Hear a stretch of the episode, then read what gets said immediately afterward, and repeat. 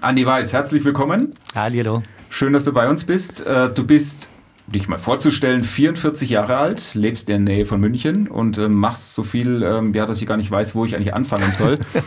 Du bist, ich, ich versuch's mal, du bist evangelischer Diakon, Ehemann und Papa, bist Musiker und Buchautor, bezeichnest dich selber als Songpoet und äh, Geschichtenerzähler, äh, bist Berater und Krisencoach. Habe ich irgendwas vergessen noch? Ja, das ist die Logotherapie, die ich meine. Ich weiß gar nicht, was, ich habe gar nicht so aufgepasst. Ich bin mal gefragt worden, was bist du eigentlich vom Beruf? Da hat auch jemand so die Liste aufgezählt. Und dann habe ich gesagt, ich glaube, ich bin von Beruf an Device. Und das fand ich gut. Das ist sicherlich richtig. Äh, was, was machst du von all dem, was du eben tust? Was machst du da am liebsten? Ich glaube, das mit dem Andi Weiß war ernster gemeint als gedacht, weil ich glaube, ich mache immer das Gleiche. Ähm, was, was ich auch immer mache, bei mir steht der Mensch ganz tief im Mittelpunkt oder ganz wichtig im Mittelpunkt. Mich interessieren Menschen, mich interessieren die Geschichten dahinter, will rausfinden, warum redet ein Mensch so, warum denkt ein Mensch so, warum glaubt ein Mensch so, warum streitet ein Mensch so, wie auch immer. Äh, und das hat ja meistens mit der Lebensgeschichte zu tun. Das hat mit dem Werden zu tun, mit Geschichten zu tun. Äh, und deshalb steht der Mensch bei mir im Mittelpunkt. Und ob ich jetzt gerade Lieder singe für den Menschen, ob ich mich gerade mit dem unterhalte, ob, ich, ob der gerade in der Krise ist und ich gerade den ein Stück des Weges begleite, ob ich gerade an einem Buch sitze und mir überlege, was interessiert diesen Menschen gerade, was bewegt ihn und so weiter und so weiter. Es ist immer der Mensch, der im Mittelpunkt steht. Von dem her, ich mache immer das Gleiche, vielleicht in einer anderen Art und Weise jeweils. Andi Weiß eben. Äh, du hast eine äh, eigene Beratungspraxis, hast schon kurz äh, angedeutet, bist dort Logotherapeut ähm, Logotherapie, nicht zu verwechseln mit Logopädie. Äh, was genau steckt dahinter? Also ganz wichtig, tatsächlich keine Logo, da müsste ich deutlich und schön und langsam sprechen. Äh, das wäre der völlig falsche Beruf für mich. Die Logotherapie ist die dritte Wiener Psychotherapierichtung. Also es gab äh, den Freud, der hat den Menschen mit dem Willen zur Lust definiert. Danach gab es Alfred Adler, der hat den Menschen mit dem Willen zur Macht definiert. Und Viktor Frankl, der Begründer der Logotherapie, der hat gesagt, das ist alles richtig. Ähm, aber alles gibt es im Tierreich auch. auch. Auch ein Tier hat den Willen zur Lust, ein Tier hat den Willen zur Macht und es muss was geben, was den Menschen vom Tier letztendlich unterscheidet. Und Frankl hat gesagt, der Unterschied zwischen Mensch und Tier ist, dass der Mensch den Willen zum Sinn hat. Also, dass er letztendlich selbst in den Krisen oder in den Schwierigkeiten irgendwas entdecken will, äh, dass er noch einen Grund zum Leben hat. Und das ist so meine Aufgabe oder der Gedanke der Logotherapie. Wie gelingt es denn eigentlich, Sinn im Leben zu entdecken und nicht nur, nicht nur meine Gaben zu entdecken, die Schätze natürlich, das sind ja auch meine Aufgaben, die ich habe, sondern auch in Krisen festzustellen, Mensch, die Scherben, der Scherbenhaufen, der jetzt da liegt, der kann eigentlich auch zum Glühen gebracht werden. Und ich kann mit dem, was mir da negativ passiert ist oder mit meiner Krise oder was, was ich auf meinem Lebensreiseweg Ungutes erlebt habe, kann ich auch lernen, anderen Menschen zu dienen, auch so Sinn entdecken und so diese Krise vielleicht auch heldenhaft und aufrecht ertragen. Also sinnvoll leben ist das große Motto bei dir, Hilfe äh, bei der Sinnsuche, das ist dir wichtig. Äh, große Frage, was würdest du sagen, was ist der Sinn des Lebens? Ich glaube, der Sinn des Lebens, äh, den gibt es nicht. ich glaube, ich glaube, jeder muss. Äh, Frankl hat mal gesagt, äh, ein Sinn kann nicht gegeben werden, der Sinn muss gefunden werden. Und von dem her glaube ich, ist für jeden Menschen auf dieser Welt Sinn vorhanden und jeder muss seinen eigentlichen ganz persönlichen Sinn, also den Grund, warum er auf dieser Welt ist, entdecken. Und das ist das, was ich gerade gesagt habe. Ja, also die, die Schätze, die Begabungen. Also ich muss mal gucken, was, was kann ich gut, was kann ich, was kann ich gut, was kann der andere nicht, wo kann ich mich verschenken in diese Welt. Das ist das eine coole. Ja. Auf der anderen Seite aber zu gucken, Mensch, ähm, was ist so der Grund, warum ich hier bin? Und da, da gehören eben auch die Scherben dazu. Bleiben wir nochmal bei diesem sinnerfüllten Leben. Ganz konkret, was gehört für dich zu einem sinnerfüllten Leben dazu? Vielleicht einfach mal äh, drei Punkte. Sinnerfülltes Leben, drei Punkte. Oh, da ist erstmal die Musik. Das ist für mich, Musik ist für mich Sinn, weil Musik ist so heilsam, so groß und so schön, dass ich sage, oh, ohne Musik wird mir viel fehlen. Äh, das sind Menschen, wie ich schon gesagt habe, äh, und vor allem erstmal die nahestehenden Menschen, meine Frau, mein Sohn. Also lieben zu können in dieser Welt, äh, jemanden lieben zu können, jemanden mit Liebe beschenken zu können, ist was Wunderbares. Und das andere ist Sinn, tatsächlich ähm, Leben aufrecht zu ertragen, egal was kommt, trotzdem Leben zu gestalten. Ja, du willst äh, anderen Menschen Mut machen, haben wir es gehört, mit deiner Arbeit als äh, Coach, als Musiker und auch als äh, Buchautor. Vergiss nicht deine Flügel. So heißt dein aktuelles Buch, das du während der Corona-Pandemie ja zusammen mit deiner Frau geschrieben hast. Ähm, ein Mutmachbuch gegen die Krise? Ein Mutmachbuch für die Krise, würde ich fast schon sagen. Weil ich äh, tatsächlich glaube, ähm, und das habe ich gelernt. Ich habe zu meiner Frau gesagt, ich glaube, ich habe meine Abschlussprüfung, also ich habe vor 15 Jahren die Ausbildung zum Logotherapeuten gemacht. Und ich habe zu gesagt, eigentlich habe ich in den letzten eineinhalb Jahren erst die Abschlussprüfung absolviert, am eigenen Leben durchbuchstabiert. Wenn du, wenn du plötzlich hörst, was du alles nicht machen kannst als selbstständiger Mensch, äh, Konzerte sind abgesagt, das sind abgesagt, wie auch immer, dann musst du dich ja selbst fragen, ist das, was du den Menschen in deiner Arbeit sagst, nämlich das Leben trotzdem möglich ist, das Leben trotzdem gestaltbar ist, stimmt das eigentlich? Eigentlich. Und ich habe das so in den letzten eineinhalb Jahren für mich durchbuchstabiert. Äh, ich habe keine Konzerte gespielt, da habe ich Online-Konzerte gespielt. Ich konnte Menschen nicht auf die Art und Weise erreichen. Dann haben wir das Buch gemacht und so weiter und so fort. Und ich glaube, es gibt viele Dinge, die im Leben manchmal nicht gehen, und neben den Dingen, die nicht gehen, gibt es so viele Dinge, die trotzdem zu gestalten sind. Und da gehört unter anderem dieses Buch dazu, in dem wir einladen, äh, Krisen für sich zu vereinnahmen. Zu sagen, Mensch, die Krise ist da. Ändern kann ich sie nicht. Ich kann sie jetzt nicht wegschieben. Ja? Aber ich kann lernen, durch diese Krise mich selbst kennenzulernen und auch vielleicht festzustellen, welche, welche Schätze in mir liegen, die ich vorher gar nicht in mir vermutet habe.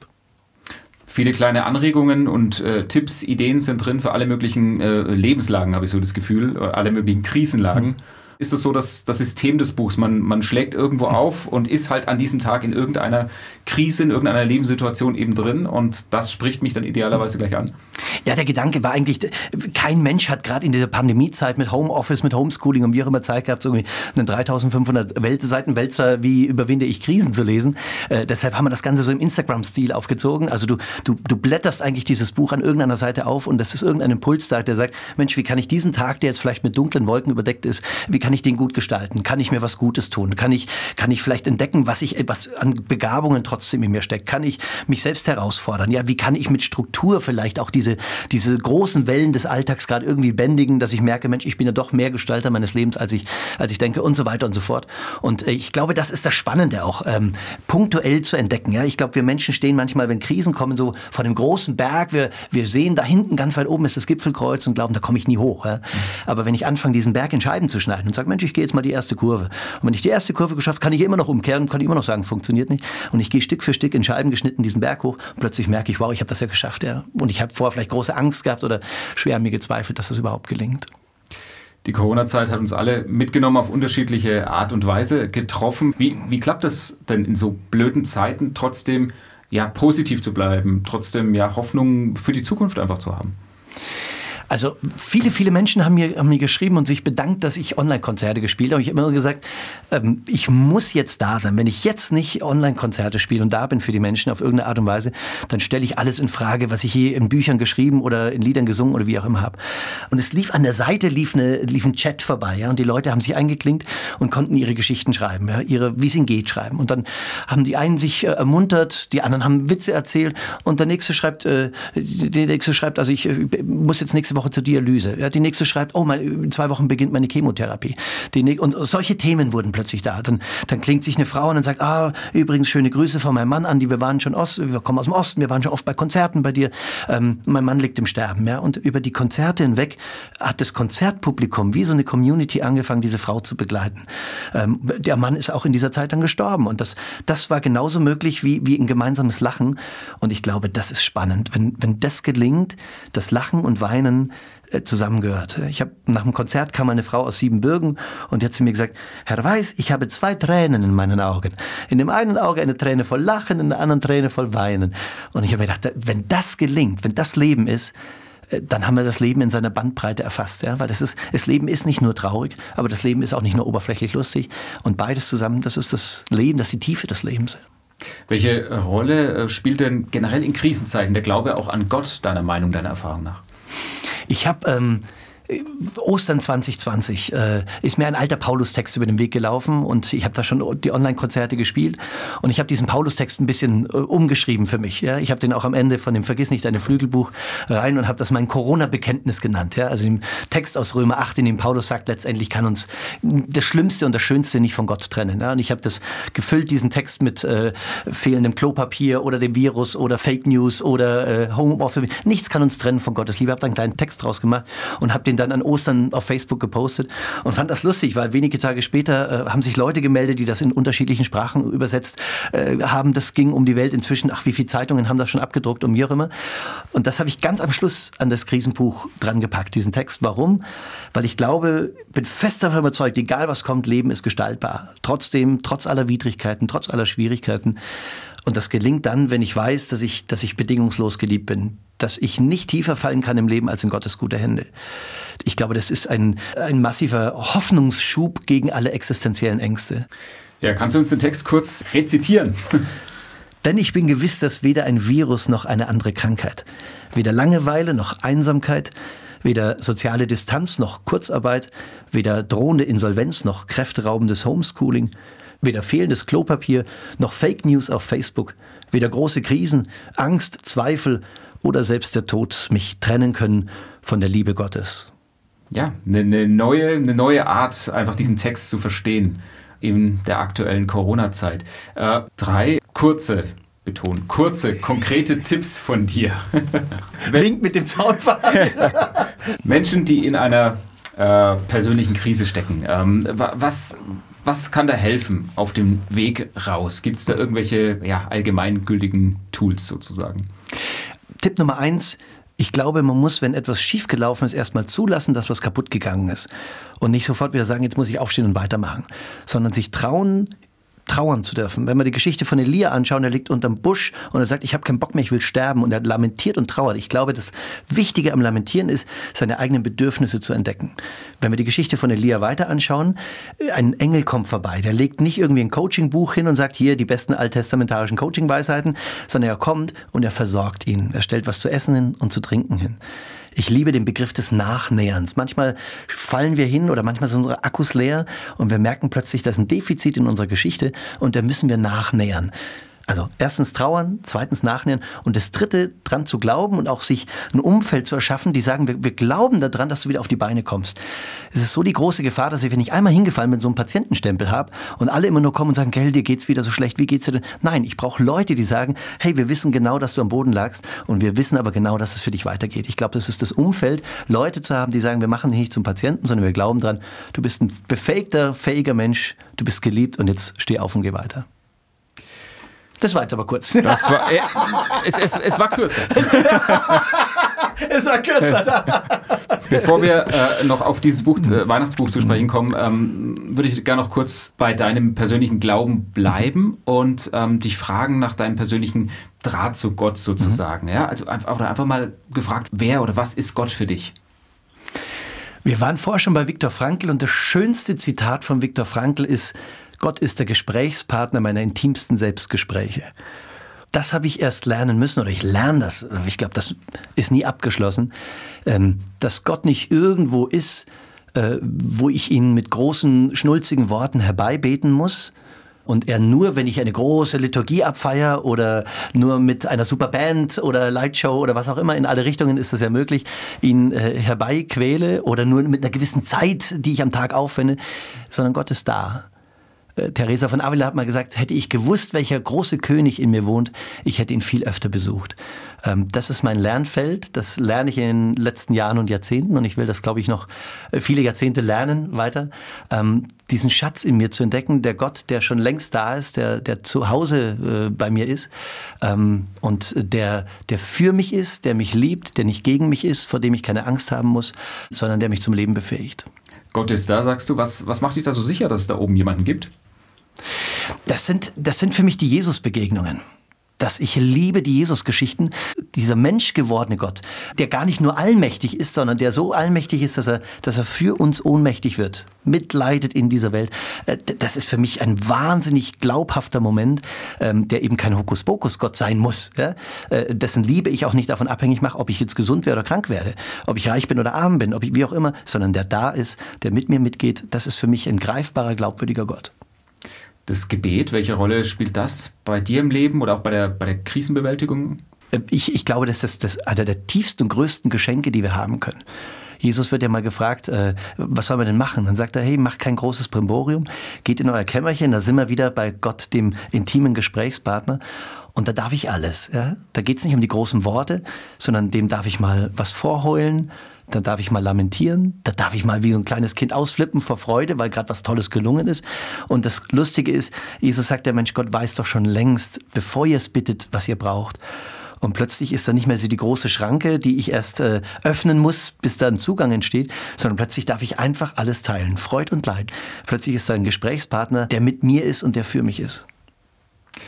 Dann wollen wir jetzt noch ganz zum Schluss auf dein neues, ganz, ganz neues Buch, ganz frisch äh, zu sprechen kommen. Es wird nicht dunkel bleiben, erhellende Impulse zur Advents- und Weihnachtszeit. Welche Idee steckt hinter diesem Buch? Also auch da haben wir wieder gesagt, Mensch, wer will denn an Weihnachten oder in Adventszeit dicke Wälzer lesen? Ähm, Gerade in der hektischen Zeit ist es ja wirklich schwierig, äh, äh, sich da irgendwie auch irgendwie vielleicht in die Tiefe zu bewegen, äh, einen, einen, geistlichen Impuls zu bekommen.